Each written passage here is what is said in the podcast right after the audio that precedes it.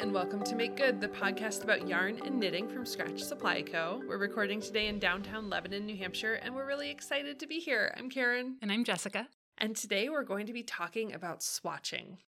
Yay, swatching. I feel like a lot of people listening to this did not just feel yay swatching about. I know.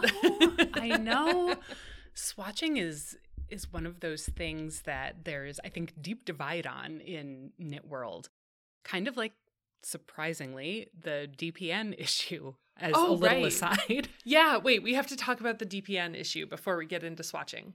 Uh, Julie, this is for you. It's for a couple people. Seriously. So, in an episode a couple of weeks ago, we talked about how, you know, there's five DPNs in the pack and the fifth one is just a spare.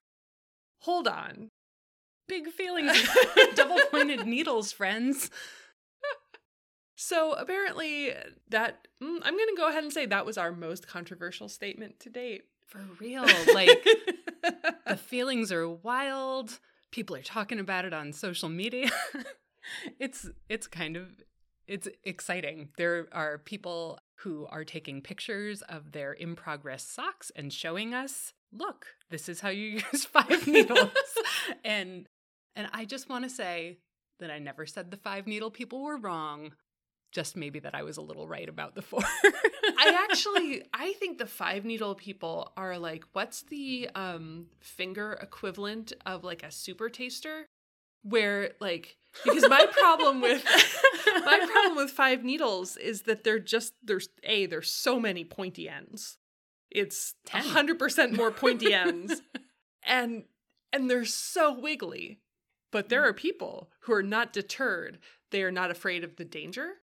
They are not afraid of the wiggliness, and they are doing just fine. So I Oh, think yeah. those might be the superheroes of sock knitting. Yeah, definitely. It's wild. Like extra extra needles equals extra skill, I think. So, that's all to say where there are four needle DPN people, me, or five needle DPN people, apparently lots of you. Um, I think that there's also that like kind of equivalent divide about swatching. So we're going to talk about that a little bit today.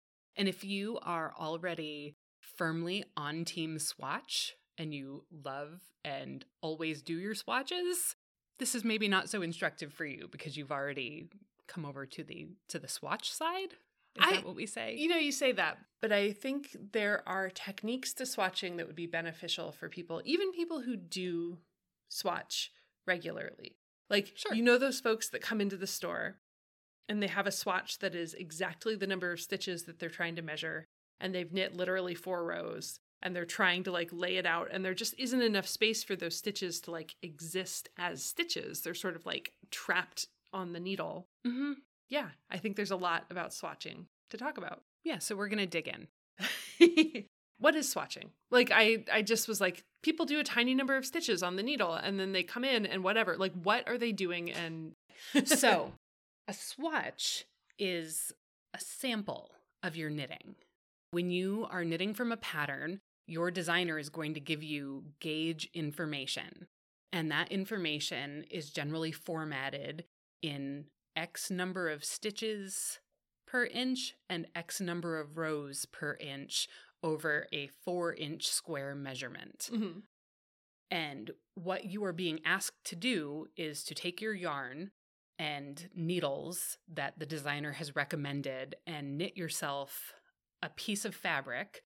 Generally, a pattern will tell you knit the swatch or knit and stockinette, knit and garter, or whatever stitch pattern is happening in your final project so that you're getting accurate stitch counts. But you're being asked to knit a little sample of fabric that you can then measure that four inches on top of. So it's helpful if the actual sample of fabric is larger than a four inch square because you can lay it out and you've blocked it, you've washed it, how you're going to care for the final garment, and lay it out and get an accurate measurement of how your stitches exist using that yarn and needle combination. it's a little square or a rectangle of fabric that you're using to make sure that when you're knitting your actual thing, the math is going to work out. Yes, because sometimes it does, and sometimes it doesn't. Right. But it's I think for your emotional health, maybe better to find that out on, you know, a six inch square piece of fabric rather than when you have a sweater that has sleeves down to your ankles. Right. Right? because at that point, you have some choices to make. Well, and so designers have, they will suggest a needle size. This is why it drives me a little bit nuts when you see, you know, some yarn that on the ball band says what needle size to, to use with it. And then designers will say what needle size to use with their pattern. And none of that is giving you any actual information about how that yarn is going to form stitches when it's leaving your hands. Right. This is all very like hopeful. Right. You know?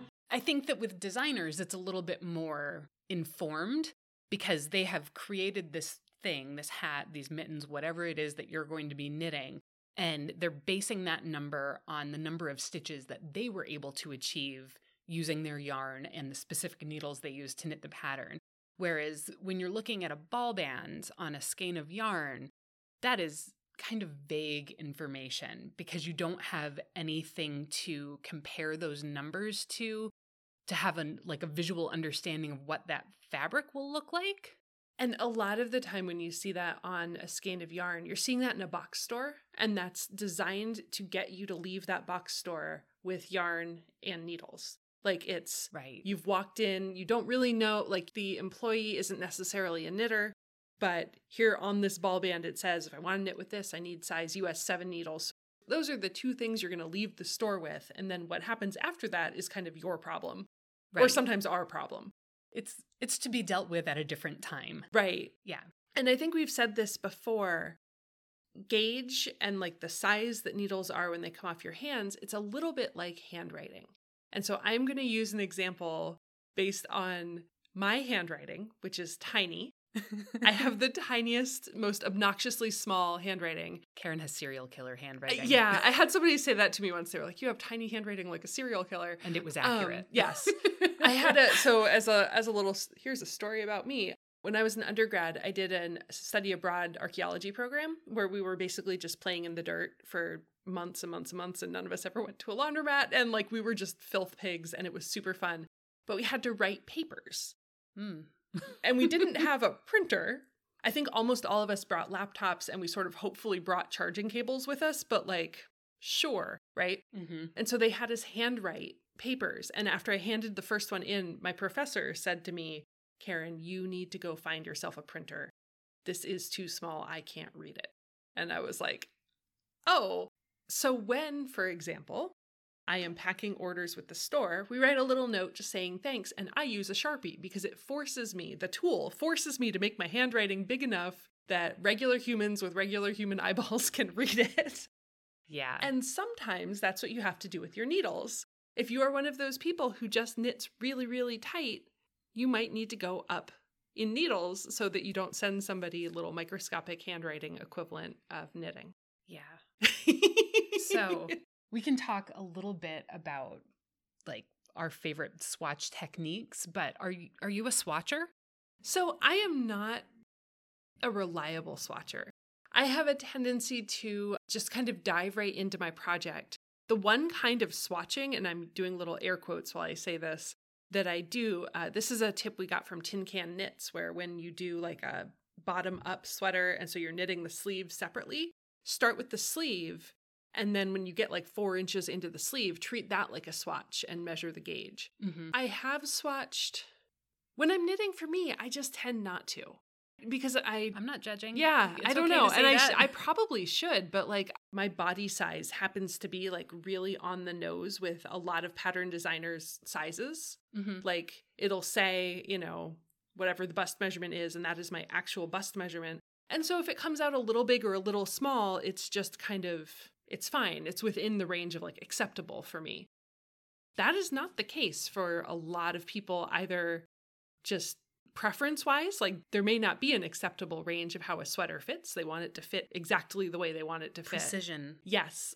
My knitting tends to be also i don't have wildly tight or wildly loose gauge. Despite your tiny despite my tiny handwriting. I do have a theory. So we're just going to like crowdsource information i have a theory that if you have very large very loopy handwriting that you maybe also have loose gauge. And we've had that, there has been correlation around that with a few people that we've taught in classes. But if you are somebody who has really large, very loopy handwriting and you don't have loose gauge, I'd like to hear from you to know that. I'm going to make a spreadsheet. How about you, Jessica? You are the swatcher. I am now. So, 20 years ago when I started knitting, I did not swatch. I didn't understand what the point of a swatch was. I didn't understand gauge, and nobody ever explained it to me. So it's kind of like when you're when you're cooking or something and you're like, I don't know what it means to chiffonade basil. How do you fold in the cheese? Right. Just like, fold it in. Use a J fold. what is a J fold? Like, you know, there are techniques where until you know what they are or you understand the intended purpose, you can't make an informed choice about whether or not you should be doing it, right?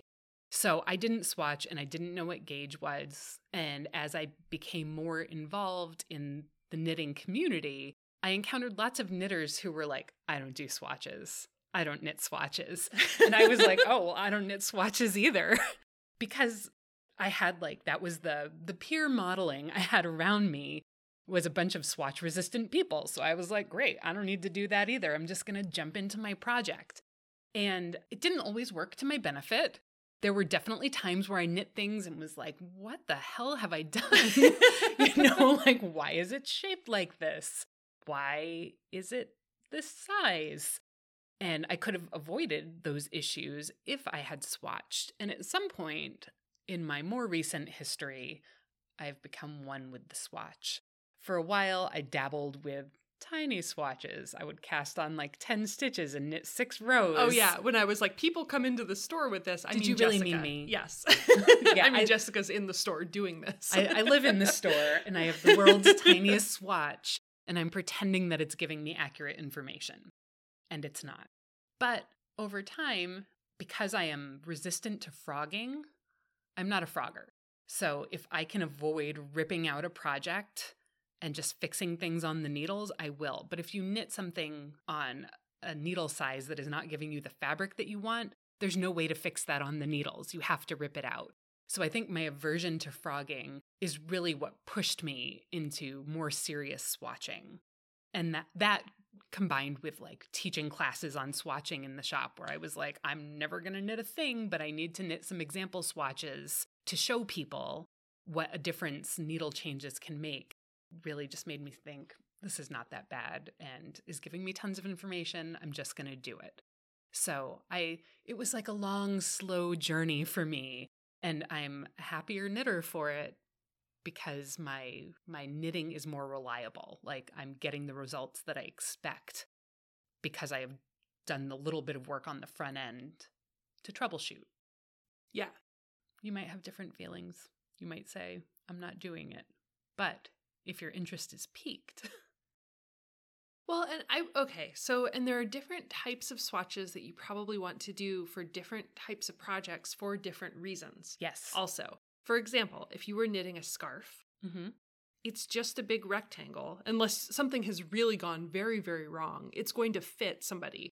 Like, regardless of how your gauge is coming out in that pattern, Yes. You know, you're probably not going to encounter a situation where a six foot scarf does not work for a body, even if it comes out to five and a half feet. Yeah, I think I'm going to jump in to say that, like, I'm a swatcher now, but I don't think that you absolutely must swatch for every single thing. Like, some things are not fitted. Like, do you need to swatch a blanket? Do you need to swatch the scarf? In those cases, you probably don't need to do like a full four inch swatch, but you might want to check and just do a little bit of like your needles and your yarn just to see if you like the fabric. If you're knitting a scarf that's knit on size six needles and you know you want it to be kind of drapey and you have kind of tight gauge and it's knit with worsted weight, it might, depending on how tight your tight gauge is, you don't want this thing to stand up on its own. So maybe you want to go up to a seven or an eight just to get like a drapier, flowier fabric. But you know, you don't need to measure to make sure. It's just like a do I like the fabric that it's creating or not? It's not, it doesn't matter how many stitches you're getting to the inch in that case. And that's a little bit getting ahead of us because I think we're going to talk about that. Yeah, like different ways to approach swatches. So, for example, if you're knitting something like a scarf, you're going to swatch flat. But what if you're knitting a sweater that's knit in the round or you're swatching for a hat? This is something that you pay attention to, I think, more specifically if you're working a project that has color work. If you knit your swatch completely flat, like you knit across and then you purl back across the fabric, that's not going to give you necessarily an accurate gauge because knitters have different tension for their knit stitches versus their purl stitches. So if you're knitting a hat and it's all in the round and you've been purling half the rows on your swatch, you're not going to necessarily get the numbers that accurately reflect what that hat will be like. So when you're creating those swatches, you want to actually swatch in the round. This is maybe helpful to have double points or circular needles. How many double instance. points? Seven. That's right. Double points. I think let's oh let's start a thing where it's like a prestige competition for how many, like who can justify the most double points in their project. as a, as a quick aside related to that, Yeah, I think I saw in one of these online conversations that were sparked by the four or five DPN issue, people talking about like sweater bodies knit on long double points where there were multiples involved. And I had not encountered that before. and it Oh, was cool, endlessly interesting to me. huh? Yeah. I was picturing like a round rug or something with like 35 double points instead of a like 72 inch cord or something. Where by the time you get to the outside, it's just like, It's wild. it's just wild. Yeah. So there's swatching in the round. And the way that you do that is you'll knit across a row. And then instead of turning your work and purling back across, you will leave a long strand of yarn, like a big loop that hangs off of the back side.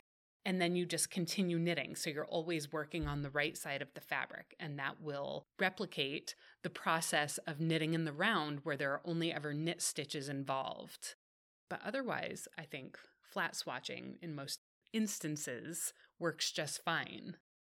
That's also something that you maybe can learn about yourself as well. Like if you learn that your purl stitches really are about equivalent to your knit stitches, then you can skip the swatching in the round. Although also you can just do that if you're knitting a sweater, you probably have circular needles right there anyway, and like you could just knit mm-hmm. in the round. Swatching in the round is also probably going to be your friend if you're swatching color work because that color work chart is probably written in the round and trying to reverse it and switch it to purl it's brain breaking a little bit It's not the most fluid, easy, thoughtless knitting. yeah Right. i have a swatch i did of the color work on my kufel sweater Mhm. that i had to i think that was the first swatch i ever did in the round because i was like i can't i just cannot if i don't just make these big tails and then Mhm. you know and then when you're done with it you sort of trim it up and it is flat and so you can measure it which is nice Right. So when you're swatching, the other thing that you need to do, best practice, I think is what I'm going to call it, is you should block your swatch yes because fabric is different pre blocking and post blocking, which we've talked about on past episodes. But just take the extra little bit of time and give it a little soak or steam it with the iron and really let those stitches flatten out and open up because that will give you your most accurate stitch count. The other thing that you want to do, so as you're setting up your swatch, you need ribbing. Ah. so you're going to cast on your stitches and you'll either cast on, you know, I usually, I always cast on too many. I'm always like, I need 40 stitches. And then I get like four rows in and I'm like, why am I knitting like an eight inch wide swatch? What am I doing? So you're going to cast on your stitches and then you're going to knit like four rows of garter. So you're just knit and then turn it around, knit it back. I'm assuming we're knitting flat at this point. Turn it around, knit it back. And you want to do that so that your swatch isn't curling up on you. You want it to sit flat. And then as you are creating your actual square of fabric that you're going to measure, you want to maintain that little garter. It's like a like a picture frame almost, like that little garter frame on your fabric so that it will sit flat for you. So toward the, you know, like the five stitches at either end of your swatch, maybe, or the three stitches, depending on how many stitches you're doing, you're going to want to just do, you know, one one ribbing to keep it flat. And then whatever the fabric that you are intending to knit your finished object out of is inside that picture frame. So it could be stockinette, it could be garter, in which case you don't have to worry about the picture frame thing. It could be moss stitch or whatever mm-hmm. is just inside that little square. We're going to post some pictures, I think. This would be like a, a visually helpful thing. And we have a couple of different swatches that are in the store that I think we could like post yeah, definitely. photos of. The other thing that I like to do that is my personal reference point for swatches that I'm going to be keeping, because sometimes you don't keep your swatches. Sometimes your yardage is precious and you need to frog them to use in your project. But if you're keeping your swatches, I like to keep track of what the size of the needle is. So, say for example, I knit with a particular yarn regularly, and I don't want to have to swatch every time I pick it up to use it for a project. If you knit yourself a longer swatch and change needle sizes over the course of it, so like I start on size eight needles, what I would do is create eight eyelets. So I do an eyelet and then knit two together. So there are eight little holes across the expanse of the swatch. And after a couple of inches, I would switch to sevens and do seven eyelets. So it's kind of like a little reference swatch for me going forward. So I know that if I use size six needles, this is how many stitches per inch I get. It's handy if you use the same yarn frequently. If you don't, it's maybe not as important. Yeah, and I think um I think you just said eyelet when you meant yarn over. So to create an eyelet, you yes. do a yarn over and then a knit two together. Like Jessica was just saying, that's a good technique for if you're going to be using that yarn a lot. That feels less common now than it used to be. I think especially like I'm always excited to try new yarn. How how often does it happen that you're like, I like this yarn and I'm probably going to be knitting everything out of it. I think that was a sort of less less diverse yarn market technique. Sure but That's is fair. also totally worth doing. There's also, you know, you the sort of old school, you get like a binder and those plastic sleeves and you keep your swatches in there and that's your little swatch library. Like, sure, if you're going to be repeating your uh, knitting. Yeah, like for example, the Woolstok. We both use that pretty yes. regularly for sweaters, you know? And it's a woolen spun yarn, so it blooms a lot and it has a lot of variability in what needle size you can work it on. So like our the teaching swatch we have in the shop is a wool Woolstok one where I've done the extended length with the little eyelet markers for needle size. But you know, you're picking up a precious skein of indie dyed something magical and you're probably not going to encounter it again. Maybe you don't need that type of reference swatch for it. And you probably want that yarn in your project. So you can always swatch and frog. Mm-hmm. Definitely. So when you have your swatch, how do you then use it to get useful information? I've knit a square. What now? Now you need to measure. You can use any sort of measuring tool for this. So you can use a ruler, you can use a tailor's tape, you can use a swatch gauge, which is a measuring tool designed to be laid over knit or crocheted fabric so you can measure the number of stitches per inch and per row those generally have like a little window pane cut out of it and are frequently like a square or rectangle measuring tool.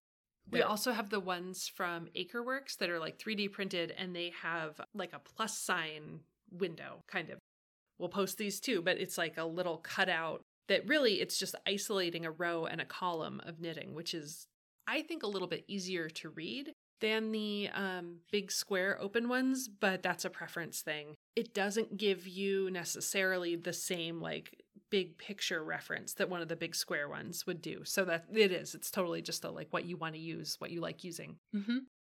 And when you're measuring your stitches, you want to make sure that you've identified an actual column of stitches. So your stitches on, say, a piece of stockinette fabric are a little column of V's stacked on top of each other. And you want to identify what the center of that is and make sure that your starting measuring point is to the left of the first stitch that you're counting from. And sometimes it's easier if you take like a knitting needle or a darning needle or something and actually physically touch the center of each stitch as you count across because looking at a piece of knit fabric oh. from a distance and trying to visually count these identical rows can be challenging. Like um, I am um, not good at it. Don't use a pen. Yes, that's a no pens, no markers, no highlighters. You may have a pen right at hand and it will be very tempting and you will realize the problem. You'll realize the flaw very quickly. Yeah, that's also a good use of your fifth knitting needle if you don't. I I definitely have to touch every stitch in order to count the stitches. That is I think very normal, especially when you're using the big open square ones. Mhm. It, it you lose track of the rows and the columns and it sort of shifts over and it gets really tricky. Yes. So other people may have differing opinions, but personally, I think that the most important number when you're looking at your your gauge on your pattern, it tells you stitches per inch and rows per inch. That's rows is the second number, so how tall your fabric is becoming, but the horizontal stitches, the ones working across the fabric, that is the most important number. If you are say knitting a sweater, you can always make the body longer or shorter depending on your needs. But if your fabric is actually tighter, like your stitches are too small or too big for what you're intending to get, that is more difficult to adjust. You can't just add more stitches in the round to make it fit around your body better, but you can knit more or fewer rows to accommodate for length. Right. So if you are doing something like a sweater sleeve where you know you you knit your four inches right at the top and then you're doing a decrease and the pattern might say something like decrease two stitches every 10 rows or something right Mhm. and you somehow have created a fabric that has like horizontal stitches per inch right on but is enormous You have tall vertically stitches. yeah they're tall stitches maybe you don't need to do the number of rows you know you're not doing 10 rows between decreases you're doing 8 or 6 and that you can just figure out with a measuring tape like you just figure out oh i need to do it every instead of thinking about it i need to do it every 10 rows you're thinking about it i need to do it every inch and a half or whatever. Because mm-hmm. you don't want to be like you've hit your your wrist and you still have two decrease sections to go like that's not helpful. And same thing with like the sweater body like just like jessica just said you can always knit more or knit less to make that work out frequently patterns will tell you knit for X number of inches, anyways. Like designers aren't micromanaging the exact number of rows that you Right. need. So it'll work out if you do your swatch. Maybe. Fingers crossed. right. And then even sometimes swatching is not foolproof because maybe you were swatching after two glasses of wine, or maybe you were swatching in the middle of a really tense movie, or, you know, sometimes it still doesn't. hey, it's not foolproof. Yeah. It's not, but it's it's your best bet at troubleshooting before you start. Right. Oh, I think one more thing to think about with swatches that we've maybe mentioned in the past, but not today. Please swatch if you're going to do this at all on the same needles that you're going to oh, use Oh, to knit your project. Because if you swatch on a size five bamboo needle and then you knit your project on a size five metal needle from a different manufacturer, like those needles are not identical in either material or probably the actual diameter. Like there are differences. So Yeah. There are, uh, we say all the time, there's no knitting police. I a little bit wish there were needle manufacturing police. industry standard at least. right, right. Yeah, I guess it doesn't need to be actually enforced, but just like some kind of, like maybe there could be. Like weights and measures. Like, you know, Right. you go to the farmer's market and you know that all of the scales there have been calibrated by the state. Like they have to do it every year. Those scales are certified. an inch is the length of some random dead king's thumb knuckle to end or something, right? Oh, and like yuck. how how very silly, but also everyone knows now, and that just is what an inch is. Except apparently, in not everywhere in the world. What? I'm about to say something that I have no actual like verification for, other than there was a conversation in the shop owner group about somebody had ordered some of those like wrist ruler bracelets, and the inches were wrong. And they Mm. were like, oh, they were just poorly manufactured. Apparently, there is in China inch measurements that are a different length from the imperial inch measurement, but they're still inches and they're still standardized. It's just a different standard. And so, Oh. just like when we send, you know, a robot to Mars and somebody's like, oh, I forgot to click the kilogram to pound conversion and now the thing is, you know, 2 million miles in the wrong direction. Somebody just forgot to click the Which inch? which which which inch. anyway, so um Oh, can we just please all go metric? right, is it time? I think we probably should have a long time ago. Oh, I had somebody That's send, so I was. I was consulting with someone on a pattern last night. So it was a pattern that was written for some yarn that is not being made anymore. And it was the same thing. It's still in the Ravelry database, but it was coming out really wild. It was like it was listed as DK weight, but also like 390 yards to the 100 grams or something. And I was like, this Hmm. feels maybe it was 360. It was just like much more yardage. And I was very confused. And I think it was a meters to yards conversion. Oh, interesting. And like, you know, at some point it had been entered into the database and no one's knitting with this yarn that is well out of manufacture. Like, I think it has been a long time since this yarn was manufactured, but we were trying to find a substitute for it. Oof. Fortunately, it was for blanket. It'll be a square, it'll be a rectangle, it's fine. But yeah, like I think that kind of thing happens a lot. And so that's okay, that's the other thing to do with swatching and projects. The human brain component is a really essential component to all of this. And we'll see this sometimes at the store too, where people will come in with a swatch and they really want the swatch to be correct. They want to use the needles. And so we'll you know, they'll sit down, they'll be like, oh, I'm measuring it, and you'll see them kind of like pulling it or like squishing it to make it fit. And like, You know what that's like? That's like having a pair of jeans that don't fit your body comfortably, but you really want to wear those jeans. Like they were your favorite at some point in time, and now they just don't fit like you remember them fitting, but you are committed to keeping these jeans. yeah, It's you're going to hate it if that's what you force yourself to wear. For whatever reason it's not fitting comfortably. It's if your swatch is wrong, yeah, you're going to regret it later. yes. And so you have to like use your human brain and think, well, this is not what's going to be happening to this fabric while the project is being, or while the garment or whatever, while it's in use, while it's living its life in the post knitting state of its life. Like, just because you can force it to fit this measurement doesn't mean that that is a realistic measurement of what that fabric is. hmm At some point, your hand is going to stop pulling on it Right. and it's going to relax into its preferred state, which is maybe not the same. Right.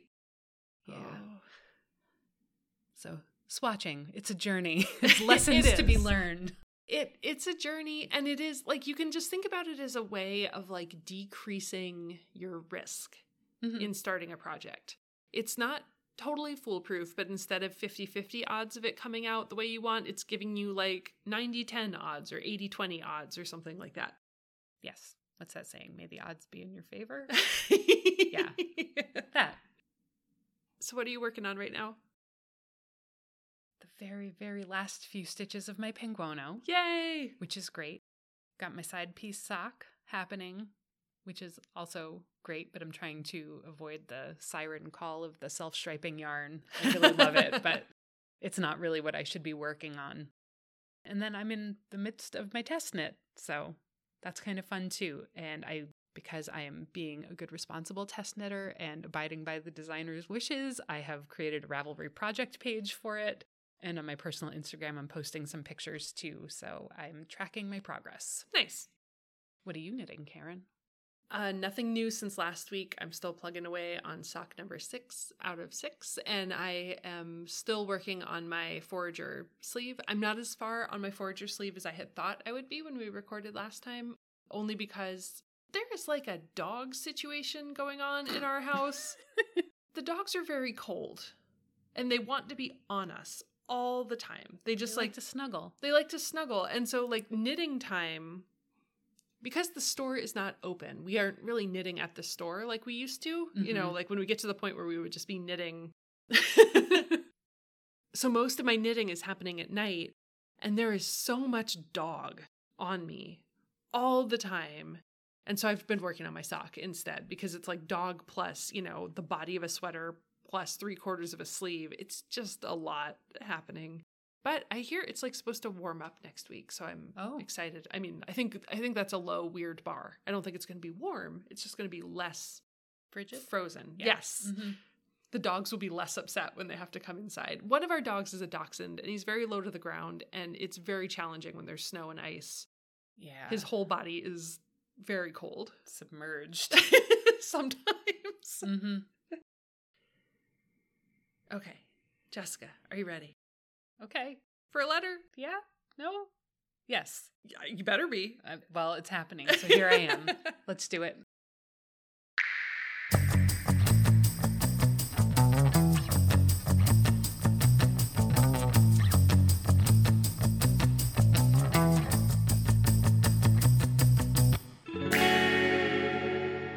So this letter is from Jane. Hi, Jane. The last couple of podcasts, you've been talking about stash and using up what you've got. You talked a bit about yarn weight, which was very helpful. I'm wondering about combining yarns of the same weight together. Are there rules? For example, I was gifted some lovely fingering weight yarn for Christmas. One skein is hand dyed 70% fine merino, 20% cashmere, and 10% nylon. The other is Malabrigo, 100% superwash merino. They're both lovely and coordinate well together, but can I use the superwash and a hand dyed, if that's what to call it, yarn in the same project? And then I'm going to include this part, and then I want to talk about this part before you answer. Okay. Jane says, I feel like this is a dumb question. Everybody already knows this, I'm sure. Jane. Jane, it's not a dumb question, and everybody doesn't know anything. Like, there is literally no thing about knitting that everybody is going to be like, I know this. If you feel like this is embarrassing to ask, guess what? That's your job. Just ask it. It's That's not embarrassing. Extra reason to ask. And it's helping everyone. Yeah. So we're really glad you asked, Jane. I'm ready for you, Jane. Okay. So I think rules is a strong word. right. I think that it's great to combine yarns. And if you're choosing to do that, there are a couple of things to consider? So if you are digging through your stash and you have two skeins and you're like, these are beautiful together and I love them. And one of them is a skein of superwash merino and the other is a skein of, uh, I don't know, Highland wool that's not been superwashed. Something to consider is how you're going to care for that garment afterwards just because one of those fibers is superwashed doesn't mean that you could throw it in the washing machine, maybe. Perhaps it's now a hand wash garment. So, care is one thing.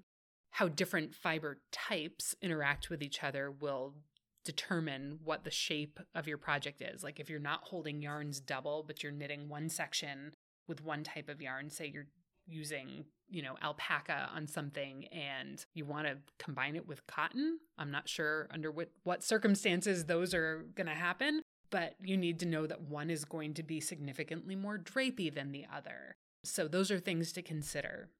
If you are using hand dyed yarns or indie dyed yarns and they're not from the same dyer, or even if they are from the same dyer, sometimes, particularly if you have I think that I'm going to make a generalization that is maybe not accurate, but I think that reds and yellows sometimes bleed more Oh, I think so. than other colors do. I also think that those are like like how when you're talking about hair color, like red is a tough color to maintain.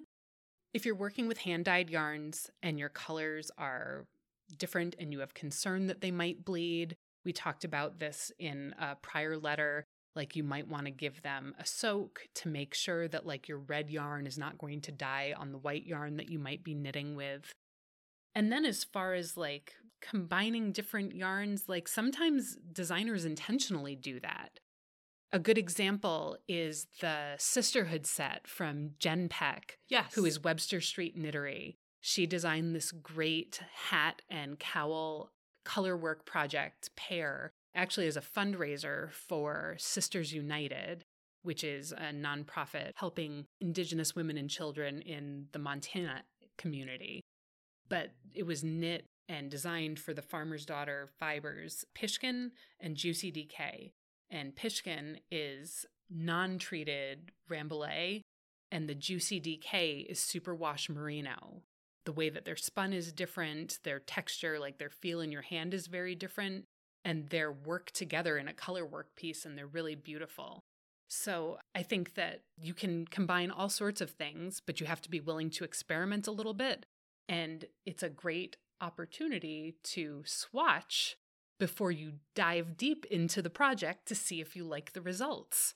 Yes, and then if you block your swatch, you'll find out like if the blend that you want to work with is going to behave differently than the 100% superwash merino, you'll find that out from a little rectangle and not from you've knit a ton. And you could probably if you're like tight on yardage for this, you could leave both I'm going to say both ends live, like leave both ends connected to their ball if you think that you're going to need to frog and use the yarn from your swatch for your finished project. Mm-hmm. You could just have tails hanging off the end.